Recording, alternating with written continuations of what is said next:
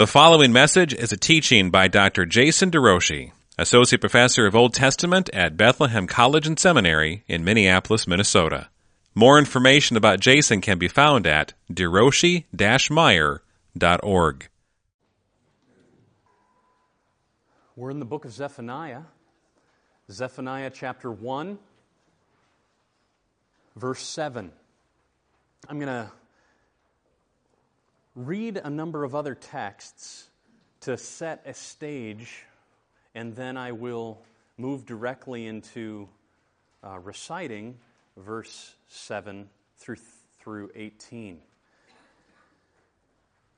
Who is like you, O Lord among the gods? Who is like you, majestic in holiness, awesome in glorious deeds, working wonders? You stretched out your right hand, the earth swallowed them. There is none holy like Yahweh, for there is none besides you. There is no rock like our God. And one called to another and said, Holy, holy, holy is Yahweh of armies, the Lord of hosts. The whole earth is full of his glory. Behold, the nations are like a drop from a bucket and are accounted as the dust on the scales. Behold, he takes up the coastlands like fine dust. Lebanon would not suffice for fuel, nor are its beasts enough for burnt offering. All the nations are as nothing before him. They are accounted by him as less than nothing and emptiness. To whom then will you liken God? Or what likeness compare with him? Then I looked, and I heard around the throne and the living creatures and the elders the voice of many angels, numbering myriads of myriads and thousands of thousands, saying with a loud voice, Worthy is the Lamb who was slain to receive power and wealth and wisdom and might and honor and glory and blessing.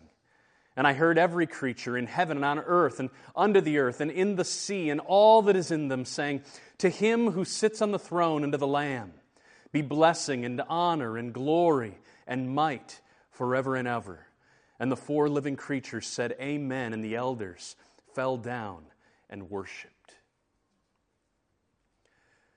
Be silent before the Lord God, for the day of the Lord is near.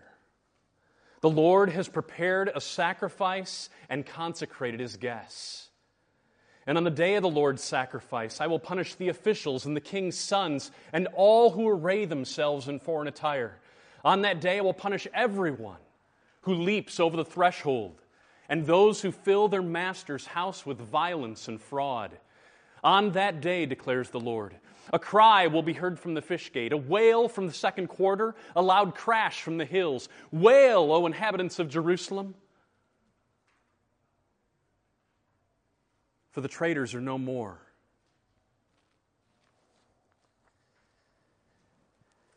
All who weigh out silver are cut off. At that time I will search Jerusalem with lamps, and I will punish the men who are complacent, those who say in their hearts, The Lord will not do good, nor will he do ill. Their good shall be plundered, and their houses laid waste. Though they build houses, they shall not inhabit them. Though they plant vineyards, they shall not drink wine from them.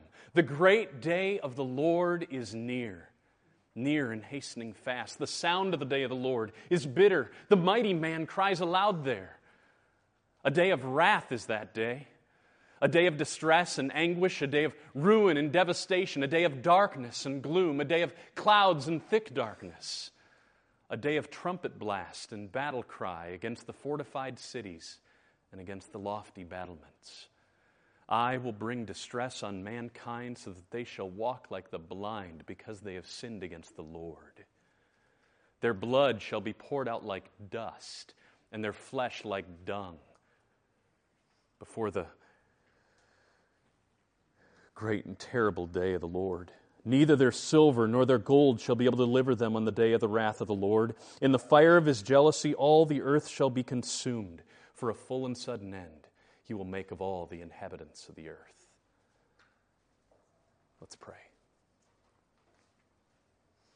Holy, holy, holy are you, Lord God of armies. The whole earth is filled with your glory. Yet so few see it. So few savor it. And far too often we miss it ourselves. We want to give Godward reverence to the one who alone is due our lives. So move us more into the right place today. Help us take sin seriously and savior, savor our only Savior. Help us to stand in awe, not complacently, not apathetically, acting as though you will not do good nor ill.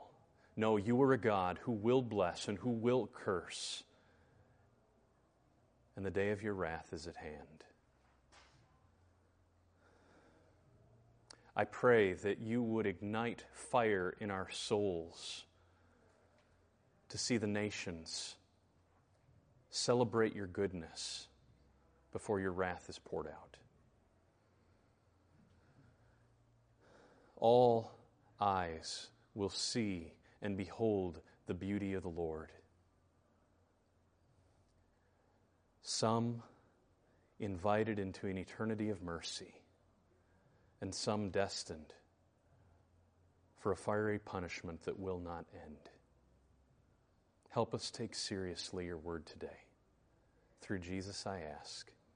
Amen.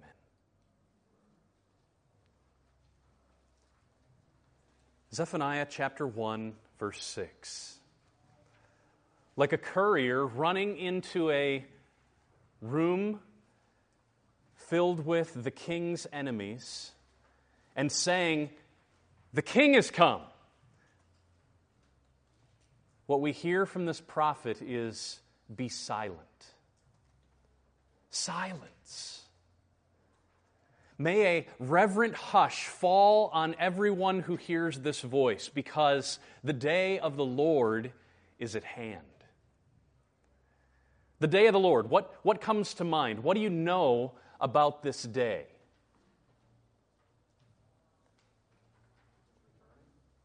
His returning. So it's about the intrusion of the sovereign of the universe into space and time. What will he do when he returns? What's the imagery? The day of the Lord. A day of reckoning, wherein he will reckon what? Reckon whom? Okay, he's going to distinguish between some who are called sheep and some who are called goats. All right? He's going to put things into the balance, and those who have honored him will enjoy his presence forever, and those who have not, judgment. Here's how Paul words it in Romans chapter 2. Romans 2, verse 6.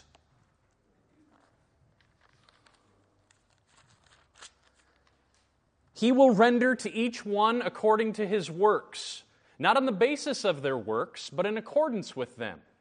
He will look for fruit, not perfect fruit, but true fruit.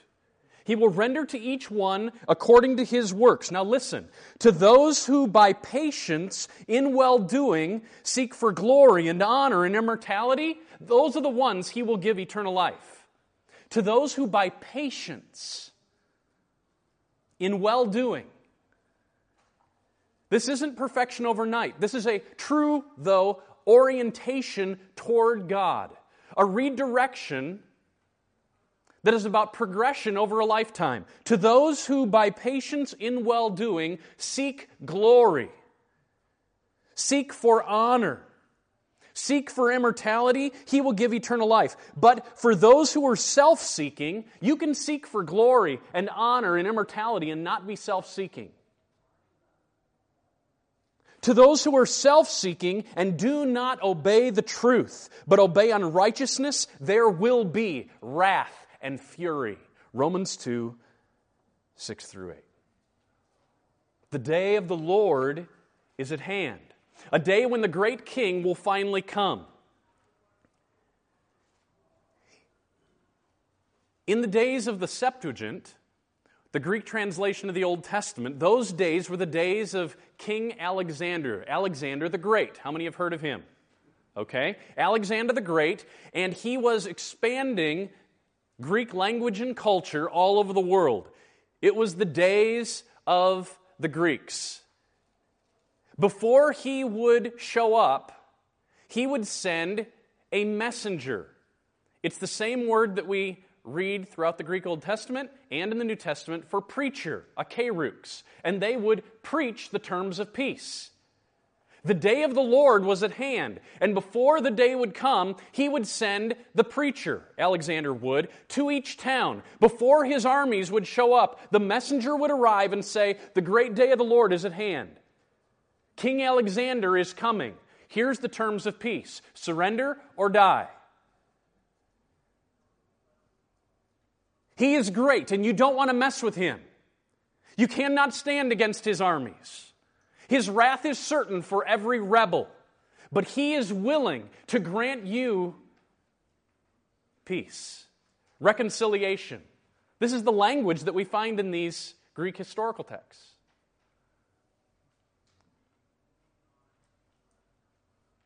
The day of the Lord is at hand. And before that day, God sent a preacher. His name was Yahweh has hidden, Zephaniah. He sent a preacher to proclaim the terms of peace. Be silent before the Lord God. The great day of the Lord is near. For those who are willing to settle their hearts and quiet themselves in the wake of the coming king, the implication is there might be hope. Up till this point, we haven't heard about any hope in the book. Except for the fact that sinners are hearing that the day of the Lord is coming. Sinners are now being called upon. Silence! Silence! Stop talking and start listening. Stop living for yourself and humble yourself. The king is coming and his wrath is serious against sin. Why? Because holy, holy, holy is the Lord God. But like Zephaniah's day, so too in our day, sin is taken very lightly, especially in areas like ours where there's levels, higher levels of religious freedom. I'll tell you, many of our global partners are in areas where sin among Christians is recognized, it can't be taken lightly. Life and death is at stake, and if they look like the world, they know that it is about compromise. and probably in a nearer future than any of us anticipated in 10 years ago, we ourselves will begin to feel the heat, and the church will begin to separate. Already, visibly, we'll be able to identify more clearly than we can now sheep and goats, even before the day of the Lord comes. And it may not be as easy. Let's look at this text further. The day of the Lord. The Bible is filled with this imagery, and one of the most graphic Day of the Lord chapters in all the Bible is this one. Many people read this chapter the great day of the Lord is near, near and hastening fast. The sound of the day of the Lord, bitter. The mighty man cries aloud there. A day of wrath is that day, a day of distress and anguish, a day of ruin and devastation, a day of darkness and gloom, a day of clouds and thick darkness. That sounds pretty bad. And so people have characterized this entire book. Oh, Zephaniah, he's about the day of the Lord. But chapter 1 only provides a context for the summons to the, the Savior's summons to satisfaction that's to follow. It's setting a context for that summons.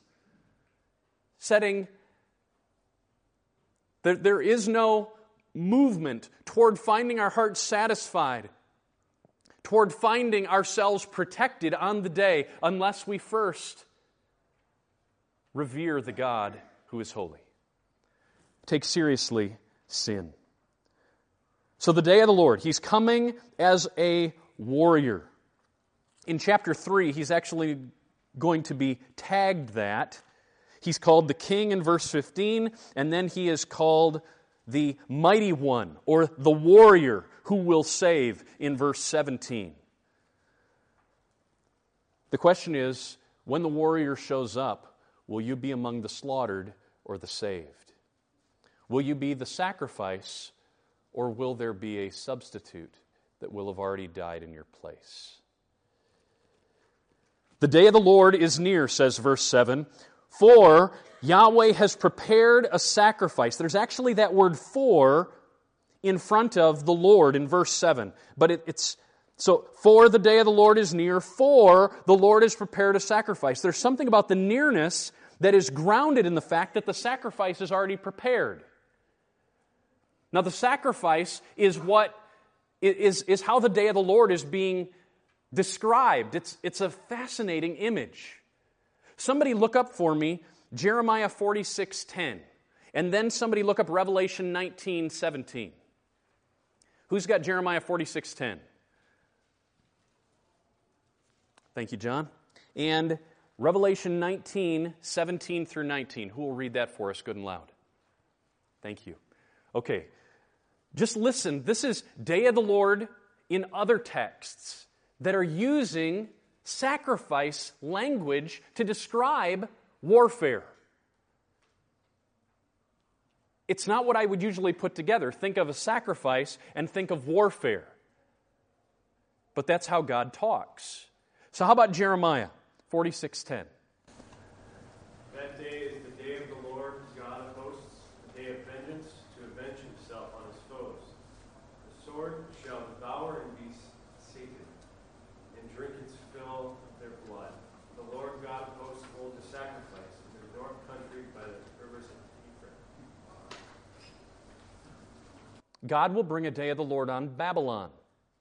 That's that text.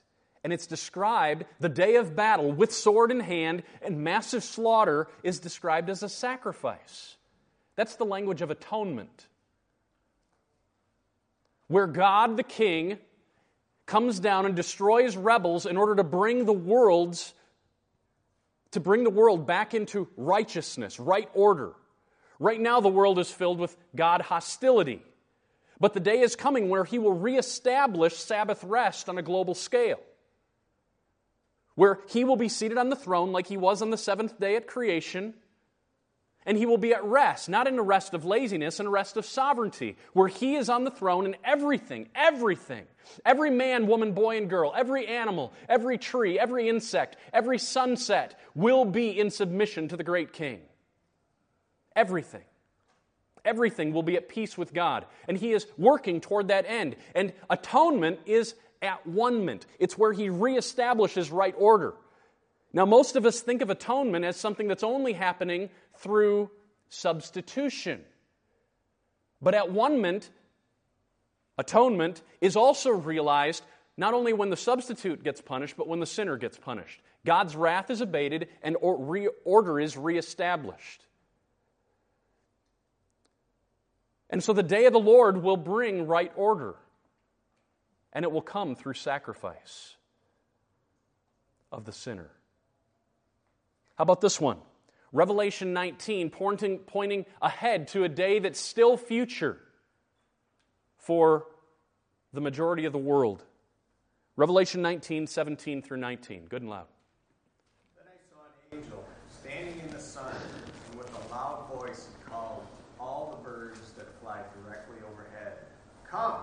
gather for the great supper of God, to eat the flesh of kings, the flesh of captives, the flesh of mighty men, the flesh of horses and their riders, and the flesh of all men, both free and slave, both small and great.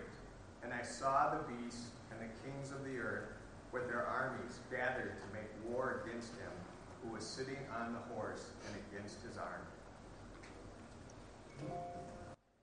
God's going to make a massive banqueting table for the beasts of the world.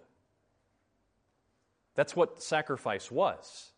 It was the opportunity to come in ancient Israel and enjoy the king's table.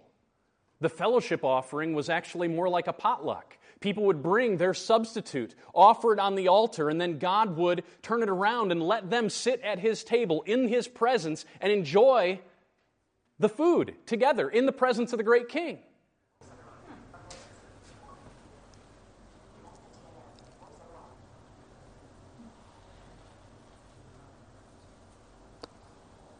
Punishment is sacrifice. And it will either be poured out on the sinner or on a substitute. The sacrifice will come nonetheless.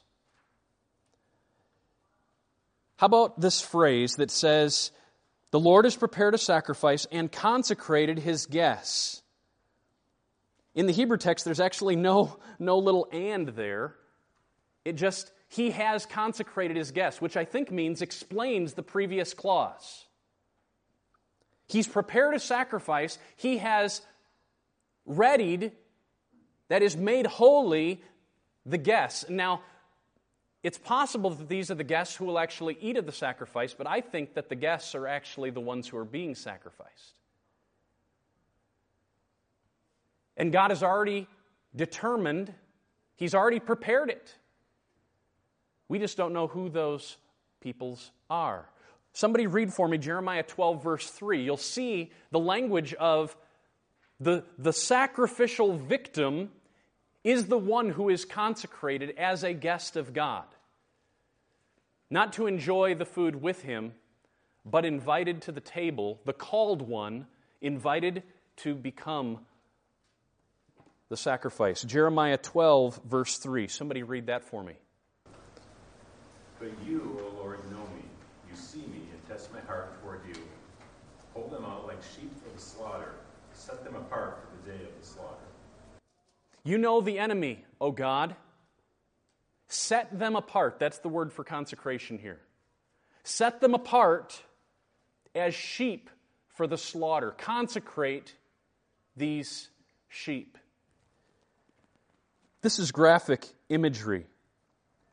In verse 8 and then in verse 12, there's a little introductory word that suggests there's two groups that are going to be paralleled side by side. He's going to unpack who the guests are, that is, who the sacrificial victims will be, specifically from Jerusalem. So you'll remember last week we looked at verses 2 and 3, which were broad. They covered the entire world. God's punishment is coming on the entire world. Then in verses 4 through 6, he narrowed in on Jerusalem. Now, in the second half, he actually starts with Jerusalem, a specific focus on God's coming day of the Lord. And then in verses 14 through 18, he broadens out to cover the world. So it's like A, B, B, A. That's the, the system. So Jerusalem, in this whole chapter, is surrounded by the world. Jerusalem's in the middle, and then the world is focused on on the other side. So I think the point is Jerusalem, if you think you can get out of this, Punishment is surrounding you.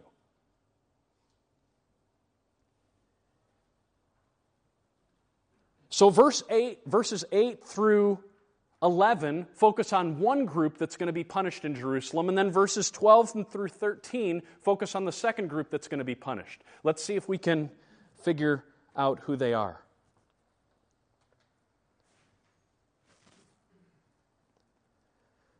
Who do you see First off, in verse 8, who's in the focus? Put it in your own words. Who are they? People in authority. Nobles. So, king's sons. That means that we have, I mean, right in the royal house. Who's the king? Verse 1. Who's the king? Josiah. Northern king or southern king? Southern king. So that means who he, who's he a descendant of? David. He's in the line of David. In the south, there were 20 kings in the divided kingdom, all of them from one dynasty, all of them from David's dynasty. This is the, the, the line through which all the hope of the world is resting. It's through David that the Messiah was to rise. Josiah himself is a Godward man. He's one of the only two out of all 20 that is given a positive stamp of approval in the book of Kings. But this, this king has kids, and they themselves are helping to facilitate wickedness in the land. God's going to punish the king's sons.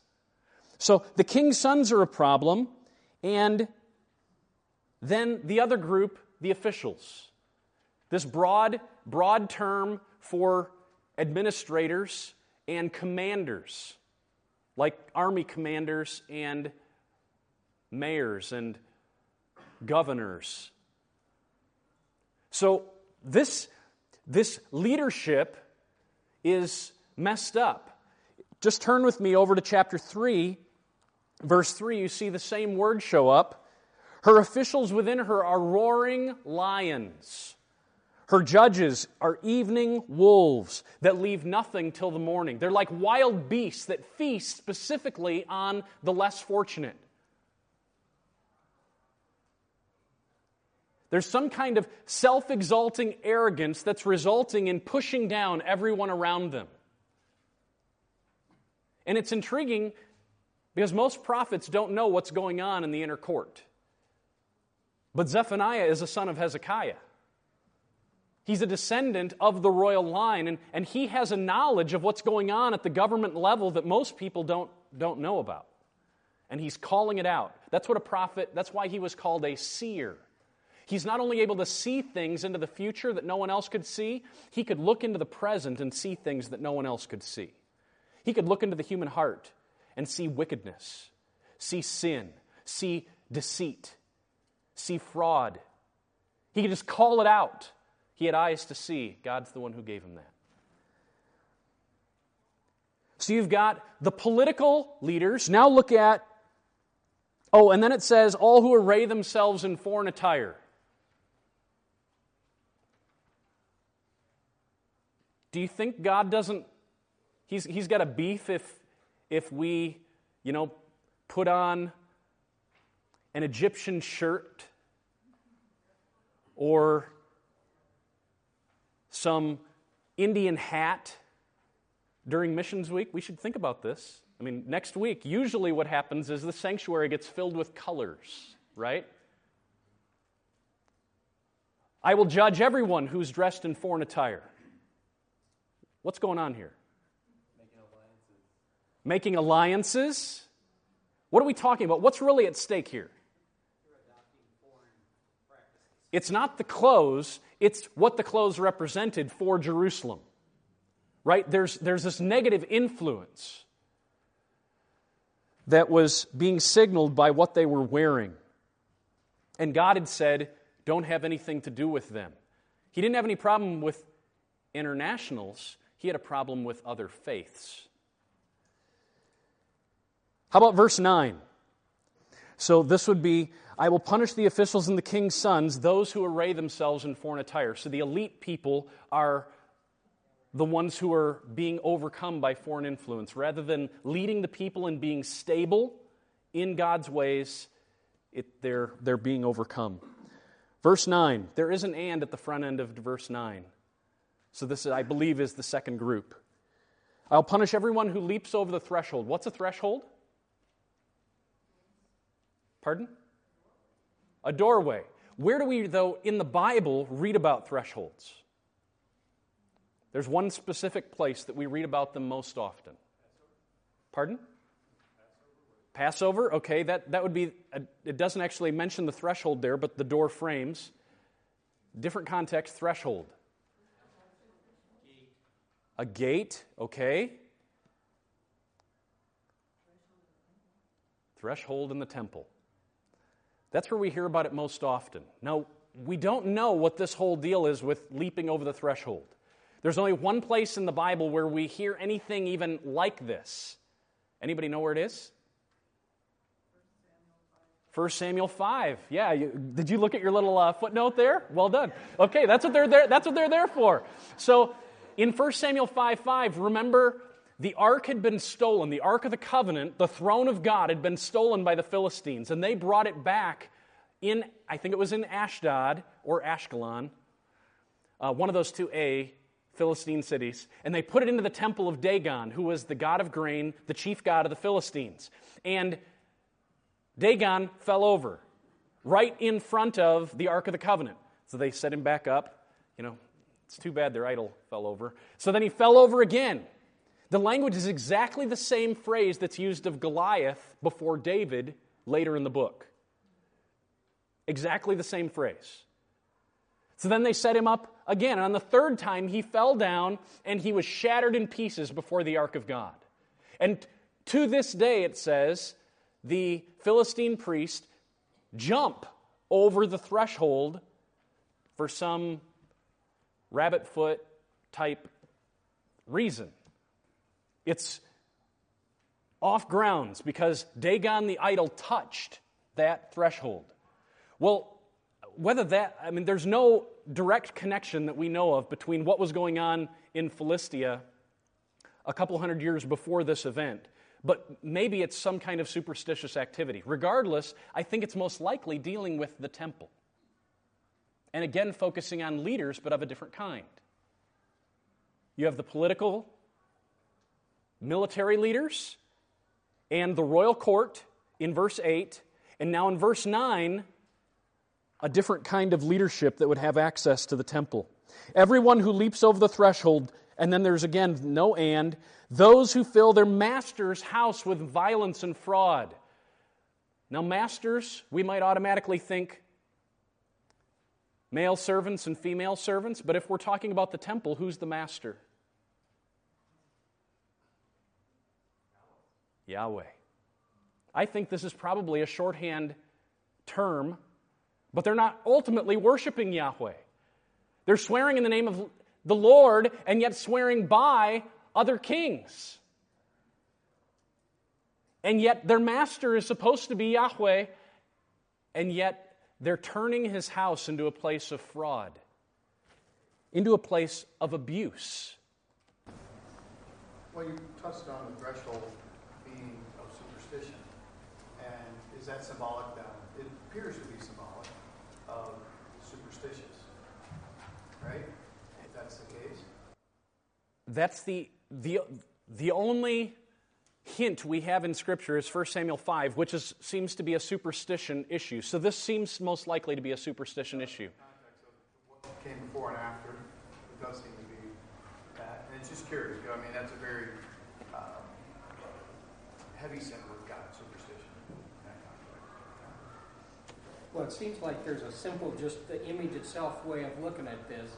Um, anyone who leaps over the threshold, if you're talking going into the temple, that's not a worshipful way to go into the temple. If you're leaping over, it's there's subterfuge there somewhere, and, and it's bringing violence and fraud. I mean, I think it's the uh, image of, of uh, someone just i- i- for wrong purpose entering the temple and violating uh, the spirit of worship. What, it, what is violence and fraud? I mean, just unpack that. It implies something. The fraud part, especially. Violence could be done just against a temple, but where's the fraud part come in? Theft, deception against people. There's, there's others who are being pushed down in the context of what's going on here. Hear, hear God's statement of result.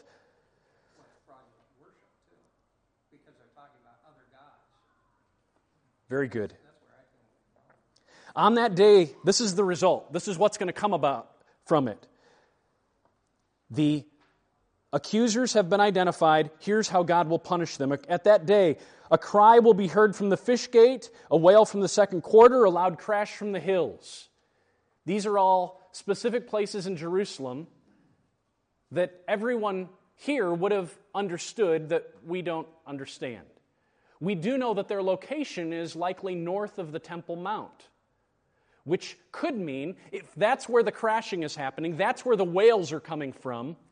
The fish gate is the furthest northern gate in Jerusalem. The second quarter was the precinct just north of the temple, where the priests often lived. And if the wails are coming from that side, what might the implication be as this judgment oracle is being played out? The destruction of the temple from which direction? From the north, which is exactly where the Babylonians come from. Wail, O inhabitants of the mortar. We don't quite know where that is. But notice what comes next. For all the traders are no more, all who weigh out silver are cut off. The word for traders is actually the term for Canaanites. It's a tagline for the Philistines, even later in the book, which is another uh, picture of that foreign influence coming in, and God's just going to wipe them all out. The fact that it, it says all who weigh out silver, it, it may even suggest where some of the fraud was happening. That, that there's a mismeasurement of scales going on, and there's lower people who are being oppressed. God detests that. Now we come to the second group. So the first group dealt with political and religious elite. Second group, let's see if we can identify them. They're in verse 12. Who do you see? Okay, nominal. Your, your word was believers, but they are living in Jerusalem and they're part of the covenant community. So they're in a community that is supposed to be Godward and marked by Yahweh alone. And yet, they have a disposition. What are they, what are they saying? What's their identifying mark as complacent folk? He won't do anything, whether good or bad. So when, I, when you see good or bad, think blessing or curse. I think that's, that's what we're supposed to image. This covenant God is so distant. So, what would we call that as a worldview designation? A deist. He created everything, but He is not present in space and time, and I can live how I will. There's no use to pursue righteousness intensely, to, how does Jesus word it? Seek first his kingdom and his righteousness. Seek it first. I don't need to. What's the point? There's no benefit. That's one side. The other side, I can live like the devil and God isn't going to do a diddly. And many people in the church, the world definitely is there not taking seriously the holiness of God, not considering the significance of a coming day of the Lord. But how quickly even we can, can grow callous, lukewarm, complacent. I, I, my neediness isn't great enough. I really don't have time to read my Bible today.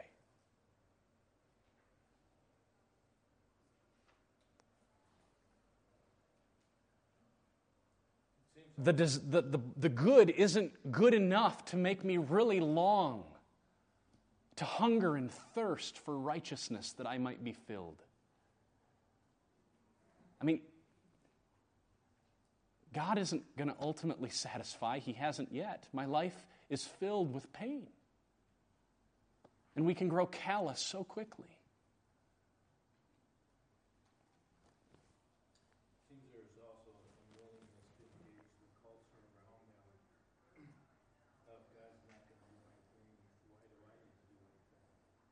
Well, if we step back in the sense of um, like Israel's mission, is that, is that how you're thinking?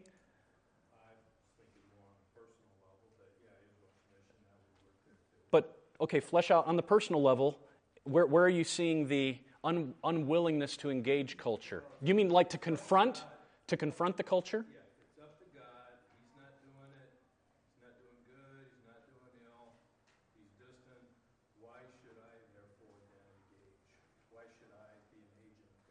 Okay?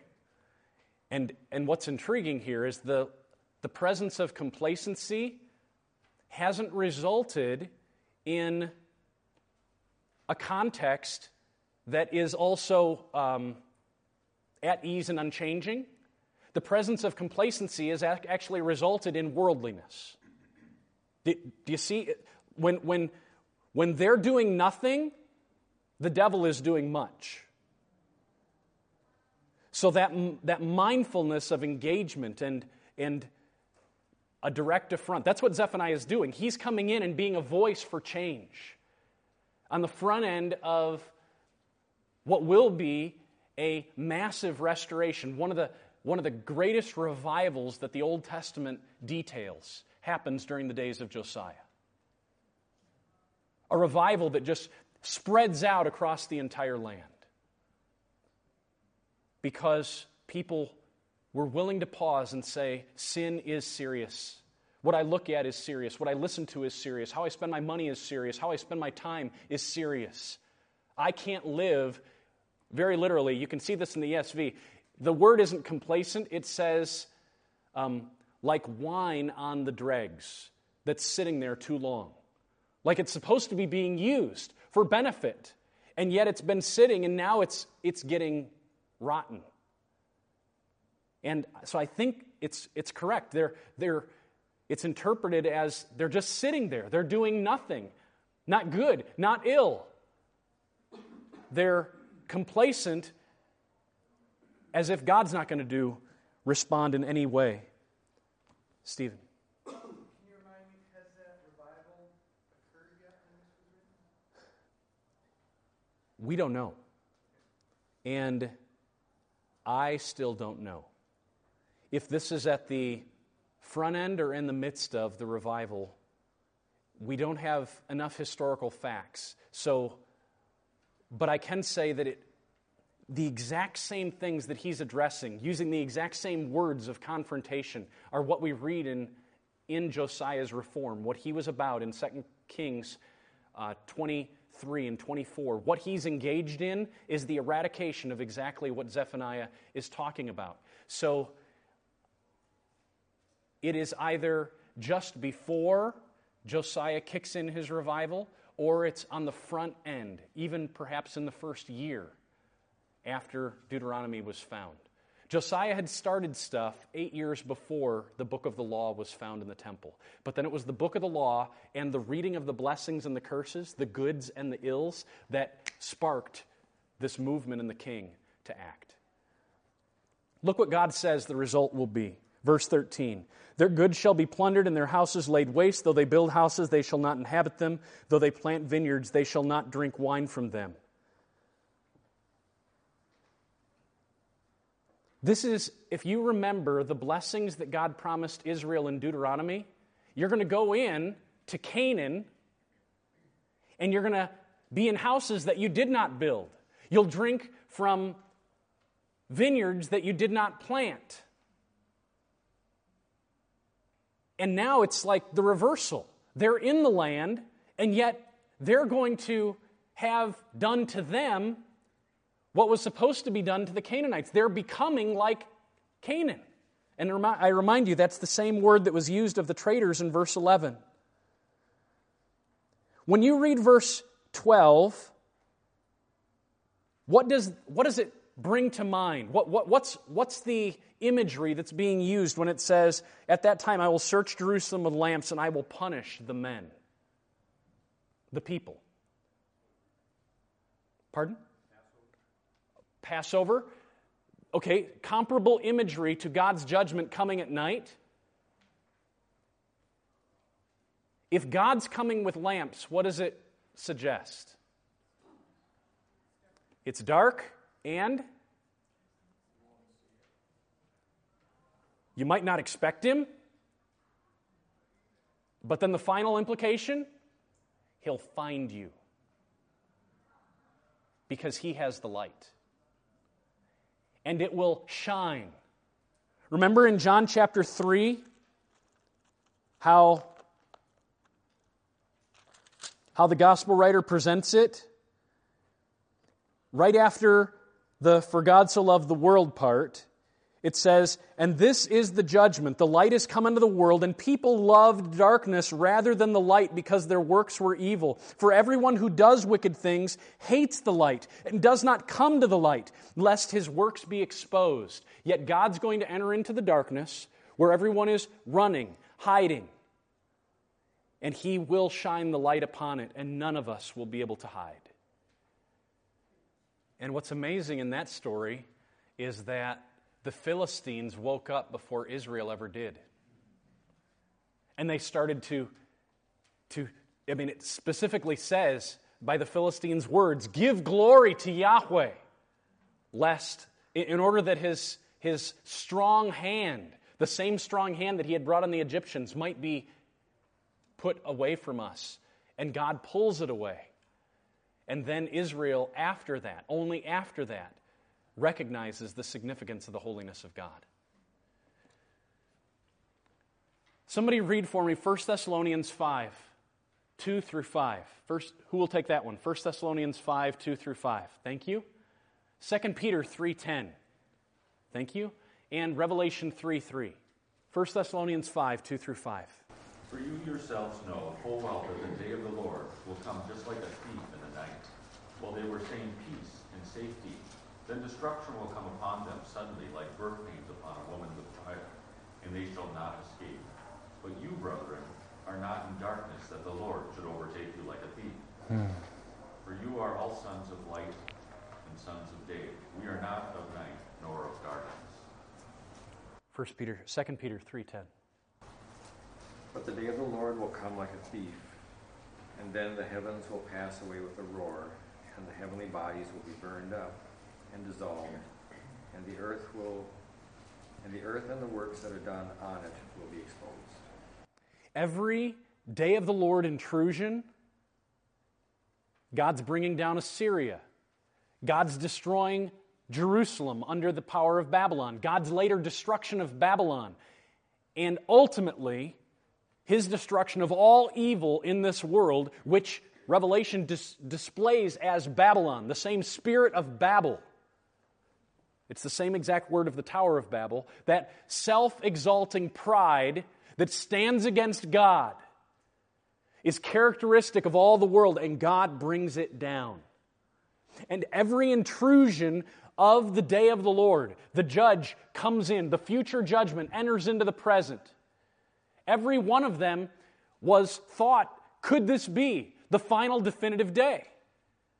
But then time passes and it's recognized no, there's still more to come. Which means if you're alive and breathing, there's opportunity right now for you to surrender, for you to embrace the King as your savior, savior, your sovereign, your satisfier. He's here. Will you come? Revelation 3 3. Remember then what you received and heard. Keep it and repent. If you will not wake up, I will come like a thief, and you will not know what hour I will come against you. Wake up. Don't let yourself sit in sin. That's the message of this chapter. Don't let yourself sit in sin. Be silent before the Lord God. Not living your own way, but surrendering deeply in your soul to the living, holy God who is over all things and will return in space and time. Something that we will unpack further is this element of the text. Peter said, Every prophet from Samuel until now has proclaimed the glories of these days Christ's suffering and the global mission that has sprung from it. A mission to proclaim terms of peace during the year of the Lord's favor as we await the day of the vengeance of our God. The year of the Lord's favor. That's what Jesus inaugurated in his ministry. As we await the day of the vengeance of our God. In this season, we have good news to proclaim. Words of peace words of happiness. Our God reigns. That's good news if you're on His side. And this text, as we're going to see at a number of key points, and I'll bring this out further next week, anticipates that there's only one way. Only one way for us not to be the ones who experience the fire of God. His fire will come and the sacrifice will be burned totally. Will be. Against all who, for whom it hasn't already happened. At the cross, the day of the Lord intrudes into space and time. The day of God's wrath that is awaiting all who are hostile to God and against God. It actually comes into the present and hits Christ on the cross, the flames of God pouring onto him, all the while protecting us from his heat while he looks us in the eyes and says, Forgiven.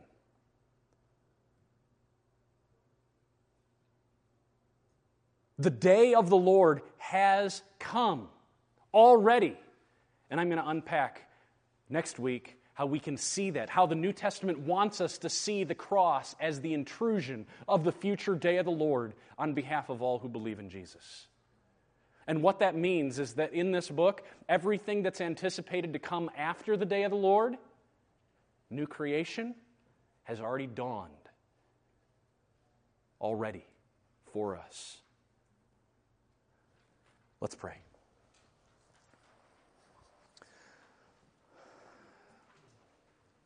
Father, we were reminded today of your love for the nations. It's a love that is real, that is intense, and that declares whoever shall believe in Christ shall not perish but have everlasting life. A love for the entire world, and yet the reality is that some will perish still. I pray it would be none in this room. I pray that you would ignite within us a hunger and a thirst for righteousness, that we would not be those who are complacent, saying, You will not do good, nor will you do ill, but will be those who are confident that you are a God who is faithful to your word, both to bless and to curse. And may we in Jesus embrace all the blessings, every promise, yes, in Jesus. That's what I'm praying for today. And not only that, that we would be those that are awakened in our being, like Zephaniah, to proclaim, Be silent before the day of the Lord. Be silent, for the great King is at hand. Will you surrender before you have to die? I thank you that peace has come, that reconciliation is possible. Help us take seriously the fires of your glory through Jesus. I pray these things. Amen.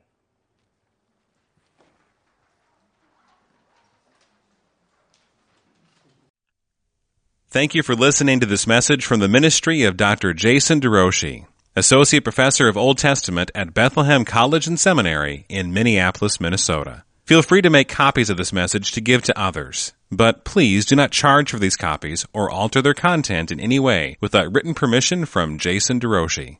For more information on Bethlehem College and Seminary, we invite you to visit online at bcsmn.org.